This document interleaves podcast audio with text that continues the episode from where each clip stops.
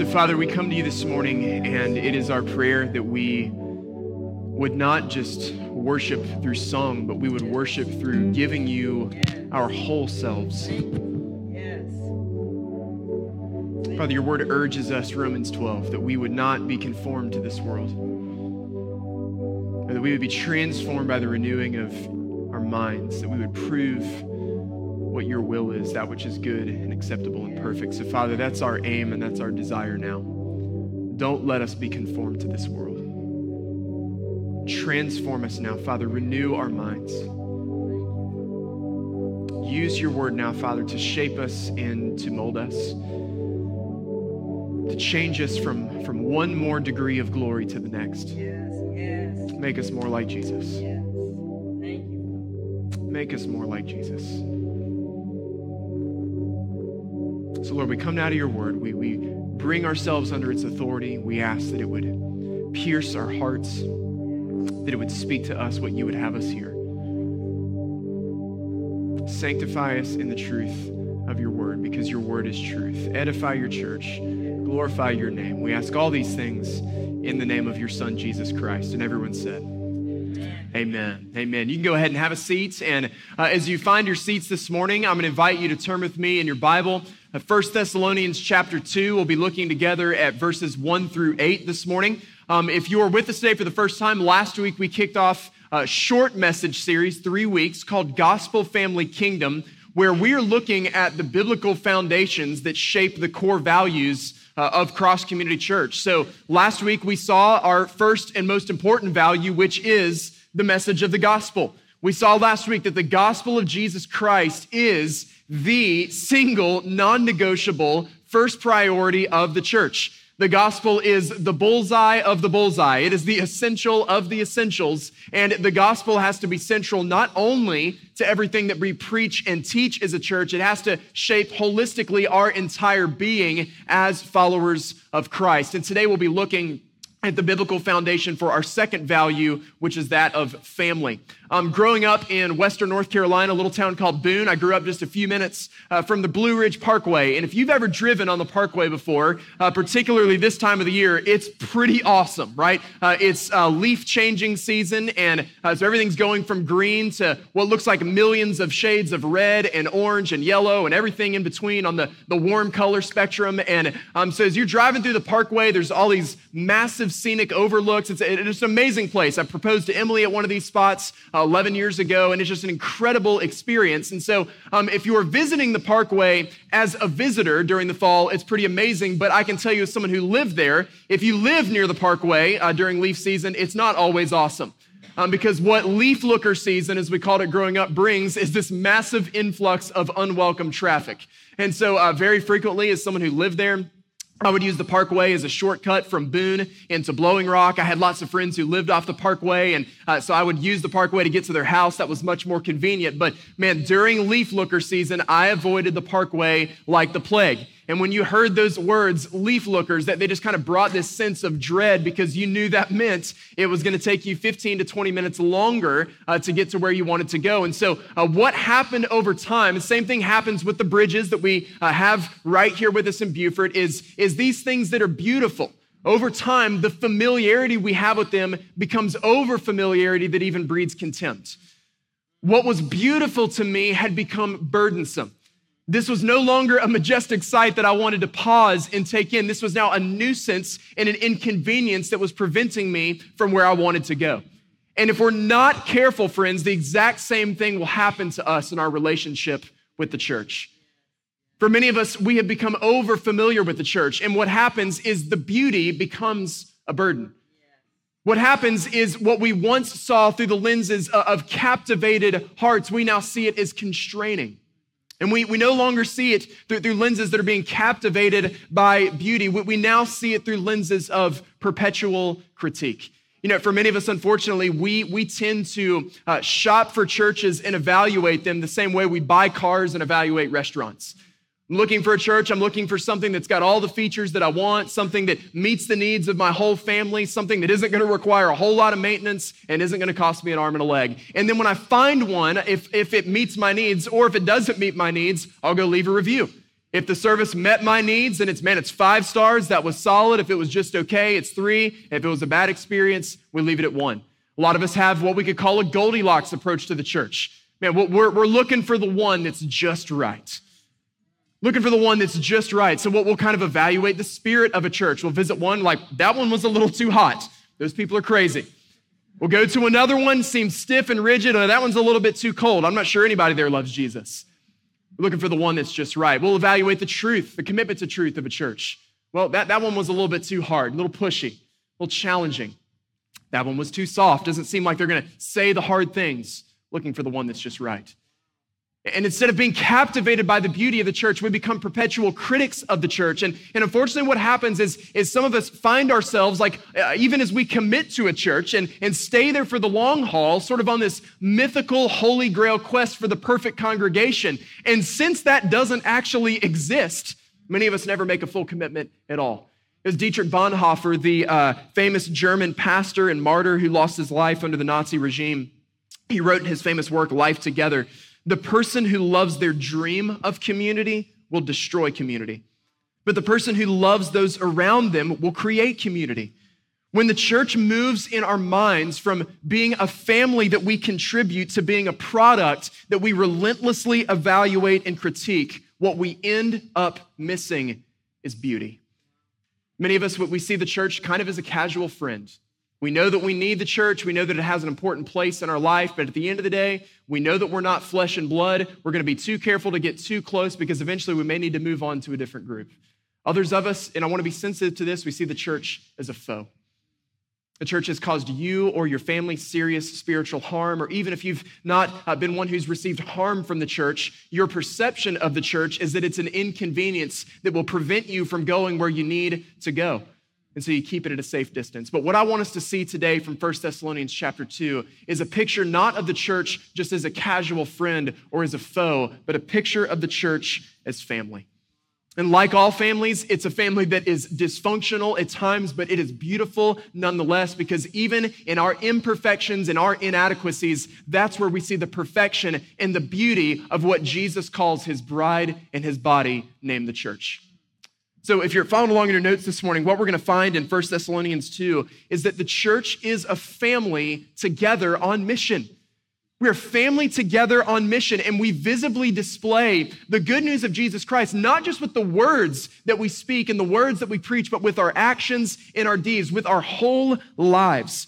And so, so today, it's an invitation for us to rediscover the beauty of the church is to be captivated once again by something that many of us have become over familiar with and to see once again the vision for what the Lord intends for his people to be. So from 1 Thessalonians chapter 2, uh, we're going to read together here beginning in verses uh, 1 and 2. This is the Apostle Paul writing to the church in Thessalonica. He says, For you yourselves know, brothers, that our coming to you was not in vain. But though we had already suffered and been shamefully treated at Philippi, as you know, we had boldness in our God to declare to you the gospel of God in the midst. Everyone say midst. In the midst of much conflict. So Paul shows us first this morning that gospel families persevere together in the face of great suffering. This is what families do together. Gospel families persevere together in the face of great suffering. Paul starts out, verse 1 For you yourselves know brothers. This is family language, band of brothers language that Paul is using. You yourselves know brothers that are coming to you was not in vain. So we saw Paul use very similar language last week, 1 Corinthians 15. He said, God's grace towards me in that passage was not in vain. He said, I'm not going to waste my life. God did not waste his grace on me. I'm going to give all of myself to Jesus Christ. And in the same way, he's telling the church in Thessalonica, my coming to you was not in vain. We did not waste this visit. We did not waste our, our ministry here. So our ministry was not wasted. It wasn't without result. And in verse two, Paul recounts how he had been persecuted in his ministry in Philippi. Now, this story uh, goes back to Acts chapter 16. It's a pretty amazing story. Uh, Paul and Silas, they are imprisoned for their gospel ministry, but at midnight they begin to pray, they begin to sing, they're miraculously freed, and then the jailer and his family are converted to faith in Jesus Christ. It's, it's a pretty incredible story. And so, even after suffering imprisonment for the gospel, Paul doesn't fold. Paul doesn't take an early retirement because following Jesus got hard. He continues to press on. He continues to labor for the sake of Christ. And that was what his ministry in Thessalonica and to these people was about. In spite of what he faced, he says, We had boldness in our God to, to, to declare to you the gospel of God in the midst of much conflict. The church looks most beautiful, most glorious, and Jesus looks most beautiful, most glorious, not when we're following him because everything's going well. It's, it's in the middle of the mess. When it's hard and it's difficult and we're being pressed from every angle and we're being persecuted by the world, when we still lift up our hands in praise and say, Jesus Christ is enough, that's what makes this church look beautiful and that's what makes Jesus look glorious. It's when we can praise him in the middle of the mess. You know, many of us haven't given uh, probably much thought to this over the last uh, month or so because predictably, the news cycles change, and we, we forget so very quickly uh, just the immense persecution that continues to be faced by our brothers and sisters in Christ in Afghanistan.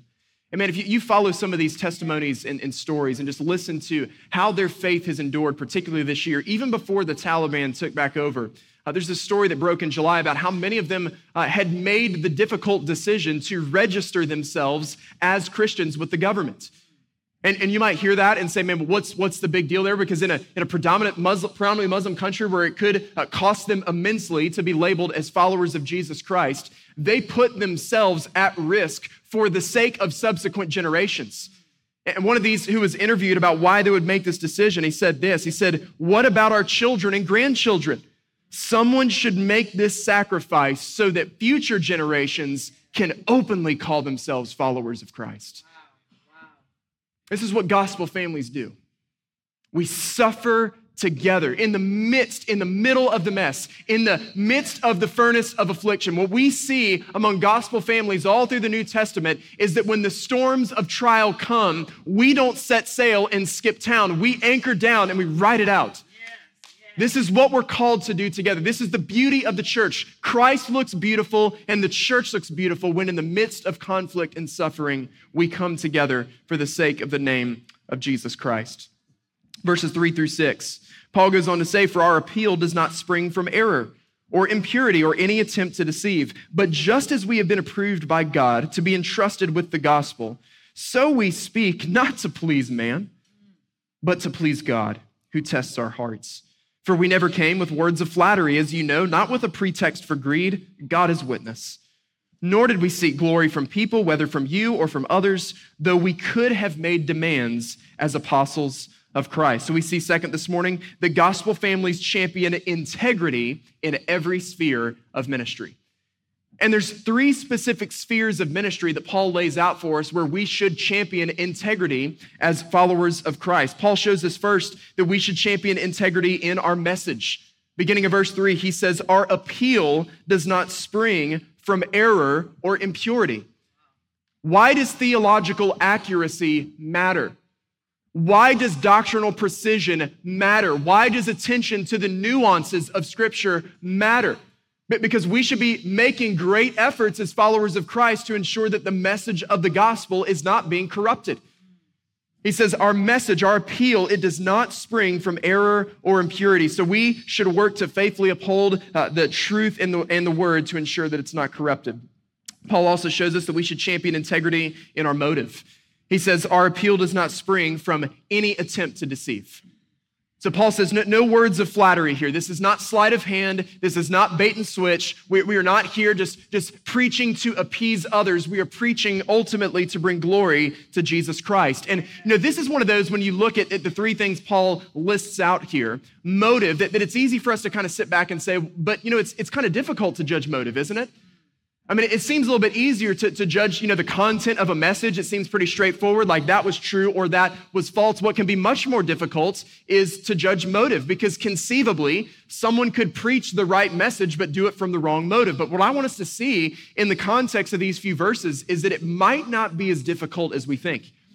And one of the ways we may be able to tell with more accuracy the motive of someone is by the content of their message and the methods, third, that Paul shows us that we should employ. So we champion integrity in our message, in our motive, and also our method. As you're evaluating uh, my sermon, my teaching, as you're evaluating anyone's sermon or teaching, here's a really simple question that you could ask that can help you judge motive. Was this message striving to please man or to please God? It's pretty simple.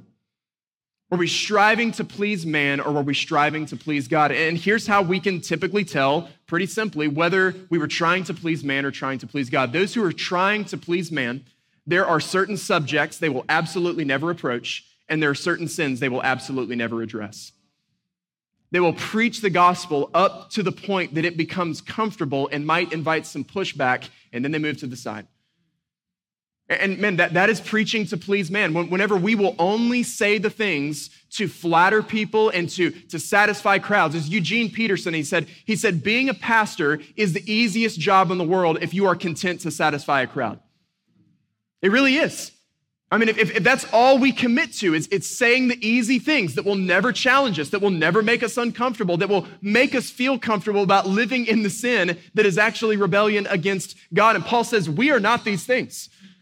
At great cost to themselves, they continued to preach the gospel. They continued to challenge the believers and the prevailing culture. Paul would flesh this out a little bit more in his letters to Timothy, his younger protege. 2 Timothy 4, he warned Timothy of a time, he said, where people would not tolerate the truth. He said time would come where, where people would not tolerate sound teaching. What they would do is accumulate for themselves teachers who would scratch itching ears teachers who would say the things just that they wanted to hear, that would never challenge them. And so, listen, hear me this morning when I tell you if, if that's really what you're after, it's like, I mean, there, there's certain subjects you just think, man, we should never stay away, we should never uh, approach because they're, they're uncomfortable, certain sins we shouldn't address because they're uncomfortable. Here's the reality you will find the teacher who won't address and approach those things.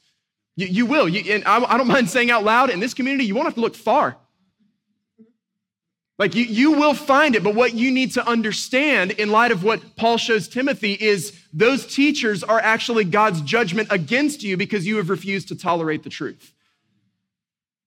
Whenever God's word holds accountable false teachers, it never just holds accountable the false teachers, it's also the congregations that tolerated them. We have a mutual responsibility. I have a responsibility to declare to you the whole counsel of God's truth. You have a responsibility to receive the whole counsel of God's truth. And so we have to be willing to uphold the integrity of the message of the gospel, even when it's uncomfortable in our message, in our motives, and in our methods. True, authentic, faithful shepherds among God's people. Their reward is not in large crowds, the reward is not in financial gain. Our reward, church, is that God gets his glory. And that's what we're after as a body of believers. There's no quicker way for a community of believers, for a family uh, of, of followers of Christ to lose its integrity than to lose sight of the glory of God. That's what we have to keep as our ultimate vision. Verses 6 and 7. We'll reread verse 6 and we'll read verse 7 too. Paul says, Nor did we seek glory from people, whether from you or from others, though we could have made demands as apostles of Christ. But we were gentle among you, like a nursing mother taking care of her own children. So, third, Paul shows us that gospel families display humility and gentleness in discipling relationships. man, I, I think this is just the perfect balance to what we just saw in the verses before. So, so, as followers of Jesus, do we challenge? Yes. Do we say hard things? Yes. But healthy gospel families do not guilt and shame one another into change. Listen, I, love what Paul says in, in verse six. He, he says, second half of verse six, he says, We could have made demands as apostles of Christ. Now, I want you to just think about this for a second. Like, this is the Paul that's writing these things. The Apostle Paul, who has witnessed the resurrected Christ, who has been given this special commission. This is the Apostle Paul, through whom, by the end of his ministry, the whole continent of Asia had heard the gospel. I mean, single most effective Christian probably who has ever lived. Maybe Billy Graham's a close second. I don't know. I mean, but just massive gospel impact through the ministry of Paul. Man, this is Paul who was preaching the gospel, was stoned for preaching the gospel. They thought he was dead, and he gets back up and goes back in the same town and keeps preaching the gospel. This is like cape blowing in the wind. Paul, to live is Christ, to die is gain. Like we saw it last week, right? Like I worked harder than all the apostles. It's that Paul. So if anyone had the authority to walk into a church on a Sunday morning and say, You're going to do these things, it was Paul. And does he do that? No. And I love the picture he uses. You I'm going to speak like guys in the room. I think maybe this makes us a little bit uncomfortable because we don't quite see our place in, in this conversation. But, but this is what Paul says. He says, no, no, no, like, like a mother with a newborn. And this is the, the type of picture that we see. Gospel families display this humility and gentleness in discipling relationships. It's, it's difficult to imagine a more intimate and tender and comforting relationship than a mother that's nursing her newborn child. I mean, there is just a bond uh, uh, physiologically, emotionally that, that is forged there that, man, never quite goes away. And Paul says it's this type of tenderness, it's this type of love, it's this type of compassion that should mark our relationships with one another as followers of Jesus. And man, listen, it, it takes time, it, it takes patience, it takes being careful with one another, but healthy gospel families do not guilt and shame each other into change. Challenge, yes. Say hard things, yes. But we recognize guilt and shame were taken care of at the cross. Yes, yes. The trouble is, what we recognize about guilt and shame is that we know that they're good short term motivators. Like if you're struggling to read your Bible, I could get up here this morning and go on a rant about that, make you feel really bad. And you would sit there and go, I really need to read my Bible more. And you know what? That would get you to about Wednesday. And then you'd be right back in the old patterns. No, we're not driven by guilt, we're driven by grace. We recognize that the intimacy and affection that, that's been developed in our relationship with Christ, that He has done the slow work of patient work, uh, of seeing us being molded more and more progressively into his image. And this happens sometimes, I think, especially in a newer church. We've seen this the last five years. You know, someone will come in kind of with the posture of maturity, been in the church my whole life, you know, know a lot of Bible, have taught some classes. What I really need, I need a, a group of other mature, deeper, godly people who, who understand the word. And, and listen, I don't want to discount any of that or need to grow in our understanding of the word, but true maturity in Christ it's not just about recognizing your own need for the word, it's about recognizing the needs of others as well. Amen. Amen. And like a mother with a newborn, being willing to, to nurse that child to maturity. Patience. Ray Ortlund, um, I want to write, this is in your notes this morning. I encourage you to write this down. That This is really good math, I think, for the church. Ray Ortlund has, Ortlund has said that, that gospel plus safety plus time equals a church where anyone can grow.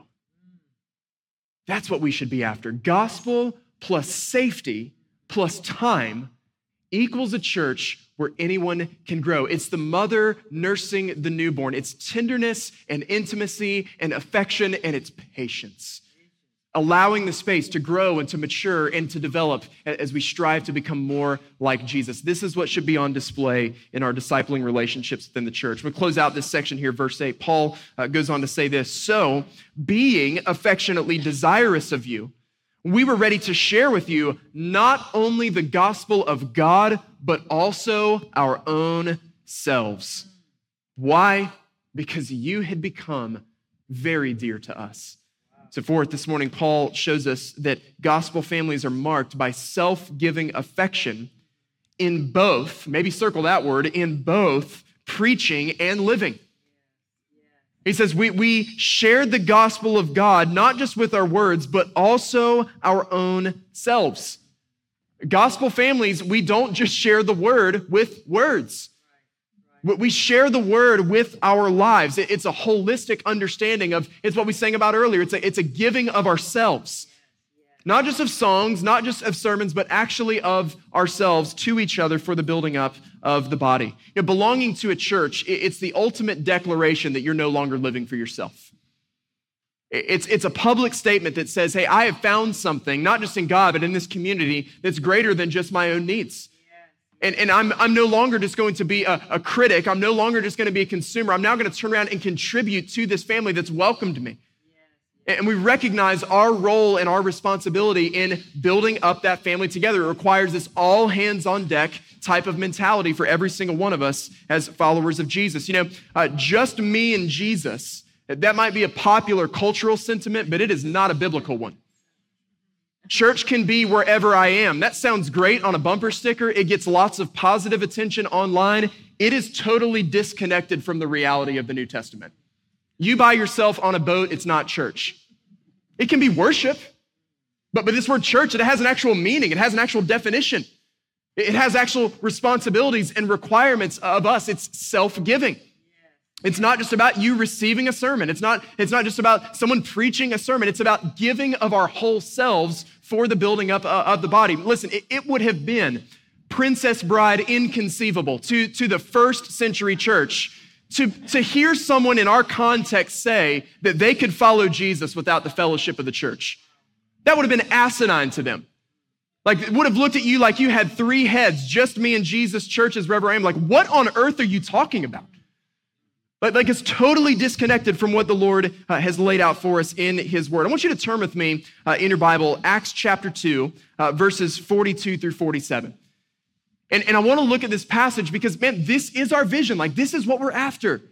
This was the church in its purest form at its inception. This is what God desires for us to be. This is the type of self giving that should mark the body of Christ. Acts 2, we're going to read together verses 42 through 47. This is the fellowship of believers. This is what this gospel family looked like. This is what they were doing. It says, And they devoted themselves to the apostles' teaching and the fellowship, to the breaking of bread, that's communion, and the prayers. And awe came upon every soul. Many wonders and signs were being done to the apostles, and all who believed were together. Everyone say together. Together means together.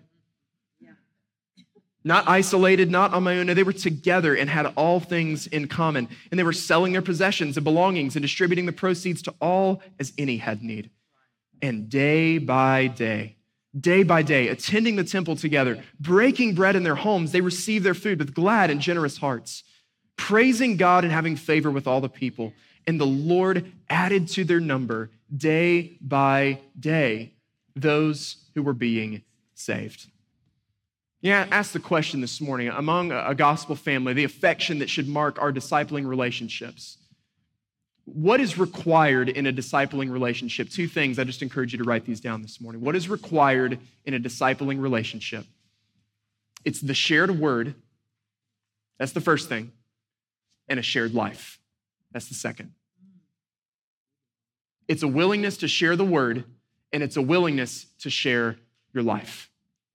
You know, man, Alex spoke to this so well just a couple of weeks ago. We can make that this whole discipleship thing way more confusing sometimes. You know, all, all that's required to lead someone else is that you be a few steps further ahead than they are. And then this was discipleship through the New Testament. It was Paul turning around to other brothers and sisters and saying, Hey, follow me as I follow Christ. Not, not follow me because I figured it all. No, no, follow me because I'm following him too. Like, like, come along with me. Let, let's together just imperfectly continue to stumble forward towards Jesus. I think we would have such a healthier understanding of each other. I think we would have such a, a, healthier understanding of discipleship if we all would just, just go ahead and come to the understanding that if we're being honest, every one of us, you, me, all of us, we're really just a bunch of hot messes who are trying to get to Jesus. Like every single one of us. We are such kinder human beings to each other when we remember this. Like we're all a mess and we're just trying to get to Jesus. A sh- the shared word and a shared life. This is what's required of us. And that's the picture that we see in Acts chapter 2. So, this is what I want to do for the last few minutes of our time together this morning is kind of springing out of Acts 2, 1 Thessalonians 2. Um, last week, you know, we, we told you we are going to do this during this message series. Last week, uh, we, we wanted to use kind of as we're, we're starting to get to the end of the year, part of this message series to celebrate where the Lord has brought us as a church family, and then also to, to cast some vision for where we believe He's taking us next. And um, those of you who were here with us for family meeting a few weeks ago, Sunday evening, man, we just celebrated God's faithfulness to our church family for five years. I don't have time to recap all that this morning, but man, we just celebrated the faithfulness of the Lord. I mean, in every aspect of our church family, we uh, uh, know that our, our, our mission as a church, it's the same mission Jesus gave in Matthew 28, just to preach the gospel and make disciples. And our, our strategy, the way that we're going to do that, came straight from Acts 2. We're going to gather, grow, give, and go. We're going to gather together for worship just like the first century church. It was in the temple and in homes. We're going to grow together in our knowledge and understanding of the word, grow together as a community of believers. We're going to give of our whole selves our time, our treasure, our talent for uh, the building up of the body of Christ, the advance of the gospel. And then we're going to go. We're going to take the gospel to all nations. We're going to do this day by day, trusting that the Lord will add to our number day by day those who are being saved. And, and so, in, in, light of all this, you know, we're, we're, it's crazy to think about that. I don't know about you, this is insane to me that we're coming to the end of 2021 because in my mind, it's still March 2020. It's been a long month, right? Like, it just ne- never quite shifted. Yet here we are like almost two full calendar years later since all the, the chaos really ensued at the beginning of next year. And, and this is what I want to challenge you to do this morning. You know, I, I, my family's a lot like yours, probably. You know, Thanksgiving's going to hit in a couple weeks, and then, man, it's just going to be sprint to the end of the year, right? You know, we, have got uh, being a transient military community. A lot of you will go back to your, your true home, and then, you know, some of us will travel and visit family. And, and before you know it, like, we're, we're going to wake up, and it's just January 1st. We're in a new year, and then it's another school, you know, calendar year, and then work commitments and everything else. And, and this is what, what I want to challenge us to recognize this morning.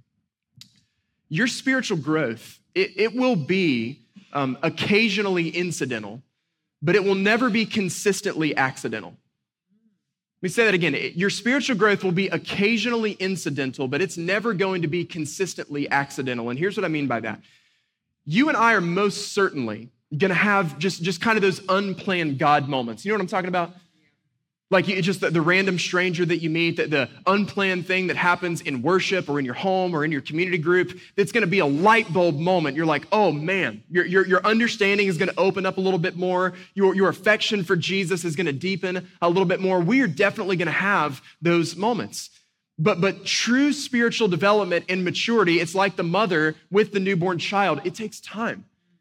And it takes great intentionality and it takes commitment. And so, so just in light of those four phases gather, grow, give, go I want to give you some challenges as we uh, look to a year ahead, and not just the next year, but really the next season of ministry for our church family. It's, again, hard to believe we're closing out this year, our fifth full year of public ministry, and, and we've uh, uh, focused on a few basic things these first few years, and now we, we see the Lord uh, leading us in some new directions. I'm going to talk about some of these today and some of these next week. So, so the first one is really, really simple today, is as you consider your ongoing spiritual growth and your involvement in the family of the church, I want to challenge you to make some commitments in the year ahead, and we're thinking about them now because it's about to be crazy for the next several weeks. Amen? Be thinking about it now. Listen, don't, don't forsake the basics. Be committed to the gathering. Be committed to the gathering. Families have to consistently gather. We need time with one another. And that, that's not just in worship. Again, that's Acts 2. That was, that was in their homes. It, it was not just shared uh, room one day a week, it was a shared life seven days a week. We need this collectively, both in here and outside these walls. Let's continue to commit to the gathering. Think about things, those are covenant members with us, about making things like family meetings a priority so that we can consistently come together. Hebrews 10. All the more as we see the day of the Lord drawing near, as we have nights of prayer and worship throughout the year. Man, make a commitment to be a part of those things.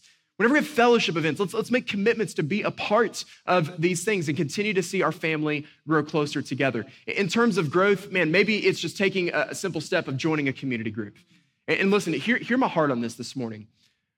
I, I want you to recognize, and I, I see this, I recognize this. Life is crazy for most of us right now. Like, man, I feel it myself and, and I hear it from you and I see it. We know, I know the vast majority of us right now are just trying to tread water. We're just trying to survive. I mean, and it's, it's like we, 2020, you know, it's like life put ankle weights on us while we were in 10 feet of water. And then this year, it just threw you another 75 pound plate. Good luck. And I recognize most of us are trying to tread water. And listen, this is why we need the fellowship of believers. It's hard to do this alone. It's very, very difficult to do this alone. Man, if it means that you can be a part of that group once a month, praise God for that once a month. Let them pray for you, let them encourage you. Receive the care, receive the prayer and the fellowship of other believers. But uh, next year, we're, we're, we again share this at family meeting. Excited to be rolling out uh, men's Bible studies, women's Bible studies for deeper understanding of the Word. Man, maybe the Lord is impressing upon your heart to lead one of those groups or to be a part of one of those groups. Be thinking about that now. Be praying about that now. What does it look like, as we saw a few weeks ago, Titus 2? Men discipling men, women discipling women. We want to continue to see that grow within our church family. Maybe the Lord has impressed your heart to disciple others. Well, uh, February this past year, we had our first ever core group leaders training. If you've got a heart and a passion to, to disciple two or three others, we have tools to equip you for that. And so we want to help you with that. We want to give you those tools and show you a framework for what it looks like for you to shepherd others to maturity in Jesus Christ. When we get into the realm of giving, man, we just continue as a church to be so faithful both in our service and our financial generosity. And we celebrate that because the Lord calls us to give of our whole selves. You know, shared this at family meeting a couple of weeks ago, and this is amazing to me. You know, uh, you, you've heard uh, the 80 20 rule, how uh, typically most organizations, it's 20% of people doing 80% of the work. And, and unfortunately, churches don't tend to be exempt from that. But, but man, I praise God, our church has pretty much flipped that stat on its head. Uh, best as we can tell, but we've got, uh, you know, it, it, I think closely right now about 300 adult members, and and and we we saw, man, just over the last few weeks, we've got right now at least 75% of our adult members faithfully serving on a ministry team. We praise God for that that, that we and we have seen develop here just a church family where it's all hands on deck. We want to give of ourselves for the building up of the kingdom. You continue to be extremely financially generous. Um, shared last week, and we've closed on the financing for our uh, building project. And then a week from tomorrow, we will receive our notice to proceed from our builder. So this is really good news. This is really, really exciting news for us. But as excited as we are uh, about a new facility, we don't want to slow down ministry either. So um, th- this is uh, something our elder team came together on a couple of weeks ago. You know, we um, sat every year. We, we pretty much close out the year with some sort of year-end giving challenge. And uh, after much prayer and consideration and deliberation for about five minutes, um, we determined that the Lord was just leading us to do the same thing we did last year because it was really there was no need to reinvent the wheel and, and this was suggested by a, a, couple of the guys and, and so we want to give you this challenge as we close out this year Two very simple challenges in our financial giving. One is that we would uh, increase our general gifts by 10%. We, we like that challenge because we believe that meets every person in this room on any level. So, man, if you are giving $20 a month right now, our challenge to you, give $22 a month. To Just be faithful to do that, like to, to take that step forward. If you're giving $200 a month, we challenge you, man, give $220 a month. Let's take a step forward and finish this year strong so that we can continue to do uh, ministry full on in the year ahead. Man, we've got, I'm going to share next week again some new ministry partnerships, some missionaries that we're supporting, a couple staff positions that we would love to be able to bring on as our church family continues to grow. And just like everything we've ever done as a church, that's going to require us to continue faithfully giving. And then the second challenge is just to make an above and beyond uh, gift to our For the Gospel campaign. Let's continue taking the steps uh, to move into our permanent facility. We're excited for that. Um, we celebrate what the Lord's done in the past, but we're more excited about where He's headed us in the future. Amen. The Lord's not done with this church family. So let's continue to press in in the giving of ourselves. And then finally, the challenge is to go. We gather, we grow, we give, but then we go. We go for the sake of those who have not heard Christ. Again, you'll hear more next week. We've got some new kingdom partnerships we're developing. Maybe it's going to look like you joining one of our local ministry outreach partners, you know, FCA, uh, Beaufort Young Life, Radiance Women's Center, but we've got so many local opportunities to connect you to. But, but the, the most simple challenge this morning I would give you is, is this Who is the one person that the Lord has placed in your sphere of influence that He's calling you to go after? Who will you pursue in the year ahead in the same way that the Lord Jesus Christ has pursued you? Who are you going to run after the same way that Jesus ran after you? Maybe you just want to write down their name this morning and begin praying now.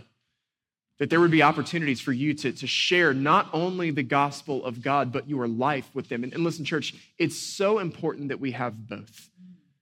Not just the shared word, but a shared life. Because he, here's what I, I've come to learn after a couple decades of following Jesus People are much more willing to let you share the word when you have been willing to share your life.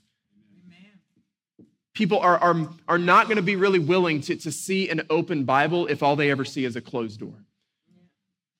Are we willing to not just open up the Word of God, but to open up our homes, to open up our lives, and with great hospitality to pursue people in the same way that Jesus has pursued us. But the challenge for us, bottom line, is this it's to give our whole selves for the building up of the church. Yes, yes. It's not just to consume and critique, but to contribute. It's not to see the church as a burden, but to see once again the beauty of the church. And again, I, I just fear maybe some of us have just become so overfamiliar that we've lost sight of the beauty. I want to close. This is a longer um, uh, quote from Charles Spurgeon in a, sermon he preached called The Best Donation. And, and I want this to, to help recaptivate our imagination a little bit this morning of what the church is. And, and so much of this is drawn straight from this passage in 1 Thessalonians 2 this morning. Let's remember the beauty of the church and what it is the Lord has called us to be a part of. This was his exhortation. He said, Give yourself to the church. You that are members of the church have not found it perfect, and I hope that you feel almost glad that you have not. If I had never joined a church till I'd found the one that was perfect, I would have never joined one at all. In the moment I did join it, if I had found one, I should have spoiled it. For it would not have been a perfect church after I had become a member of it. Still, imperfect as it is, it is the dearest place on earth to us. All who have first given themselves to the Lord should, as speedily as possible, also give themselves to the Lord's people. How else is there to be a church on earth? If it is right for anyone to refrain from membership in the church, it is right for everyone. And then the testimony for God would be lost to the world. As I've already said, the church is faulty. But that is no excuse for your not joining it if you are the Lord's, nor need your own faults keep you back. That's really good news. Here's the key for the church is not an institution for perfect people, but a sanctuary for sinners saved by grace, who, though they are saved, are still sinners and need all the help they can derive from the sympathy and guidance of their fellow believers. The church is the nursery for God's weak children, where they are nourished and grow strong. It is the fold for Christ's sheep, the home for Christ's family. As Shay mentioned a little while ago, um, tonight we'll have our last covenant membership class of the year. And what I'll do at the beginning of that class is I will make the same two promises that we've made in every class for five years up to this point. The first one seems a little bit like a letdown. And the first promise is that we will let you down. Like, let's just go ahead and get that out on the table. Whatever thought you you you had of man, this is this is this is the right one. This one's just right, Goldilocks. Whatever thought we had, let, us just go ahead and get that out of the way. We will let you down. I will let you down. Our staff will let you down. Our elders will let you down. Someone will let you down. That's promise number one. Promise number two, but Jesus never will. Amen. We are not a perfect church, but we do worship a perfect Christ. And so it's our prayer that, man, even through our flaws, even through our imperfections, we would not miss the beauty of family.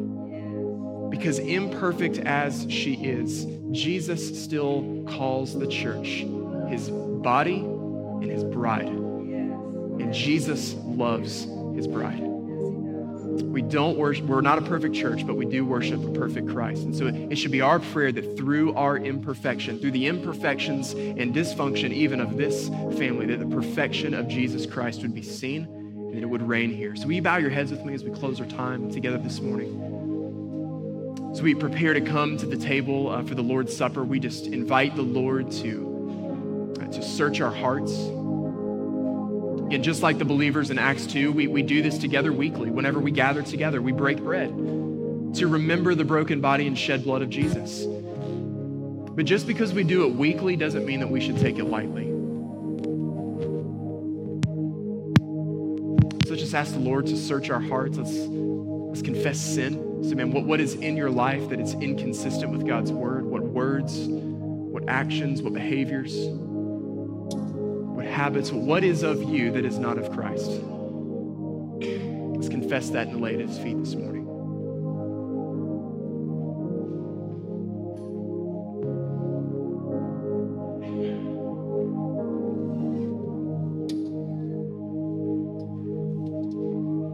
That, we ask the Lord for a heart of true and genuine repentance. That we would turn from our sin. We'd leave our sin behind as Christ lays hold of us. We would become less and he would become more. That we would give all of ourselves for him because he has given all of himself for us. So, Father, as we come to this table this morning, we come confessing, we come repenting, we come rejoicing in the victory of your Son, Jesus Christ, over sin, death, hell, and the grave. Grateful for what he has accomplished for us, that we can receive freely by faith. So today, once again, we turn from our sin, we turn to you, confident in what you've done for us. Father, as we confess, as we sing, as we repent, just let it all be pleasing to you, a sweet fragrance and aroma to you in this place. We ask all this in Jesus' name, and everyone said, Amen.